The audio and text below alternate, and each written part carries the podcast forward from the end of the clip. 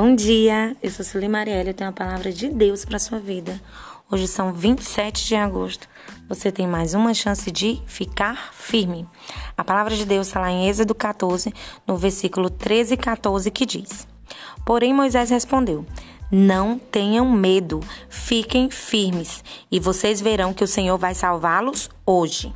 Nunca mais vocês vão ver esses egípcios. Vocês não terão de fazer nada. O Senhor lutará por vocês. Essa palavra ela vem nos mostrar que muitas vezes nós somos amedrontados pelas circunstâncias, pelas situações, pelo futuro, pelo momento. E muitas vezes esse medo nos paralisa. E aí nós acabamos o quê? Vacilando. Nós não ficamos firmes. Nós nos entregamos à situação, nós desistimos da, da, do sonho, nós desistimos do projeto, nós desistimos da família, nós desistimos de lutar por algo, simplesmente por causa do medo. Mas essa palavra vem nos ensinar que nós temos que ficar firme. E ainda diz assim, ó: "E vocês verão que o Senhor vai salvá-los hoje".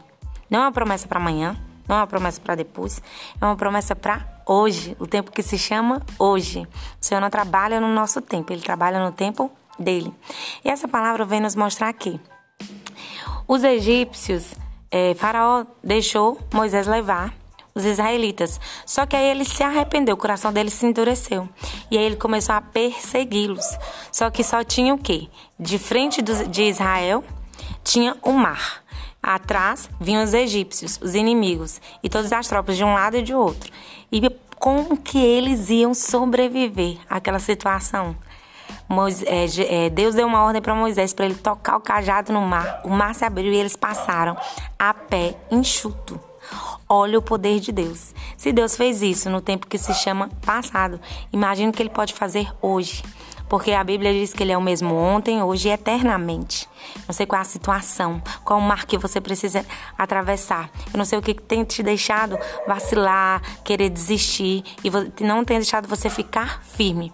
Mas essa palavra vem nos mostrar que nós devemos ficar firme, porque o Senhor é de nos salvar. Que Jesus abençoe tua casa, que Jesus abençoe a tua família, que você tenha um excelente dia em nome de Jesus. E você que não me conhece ainda, me siga lá em Marielle Soli no Instagram.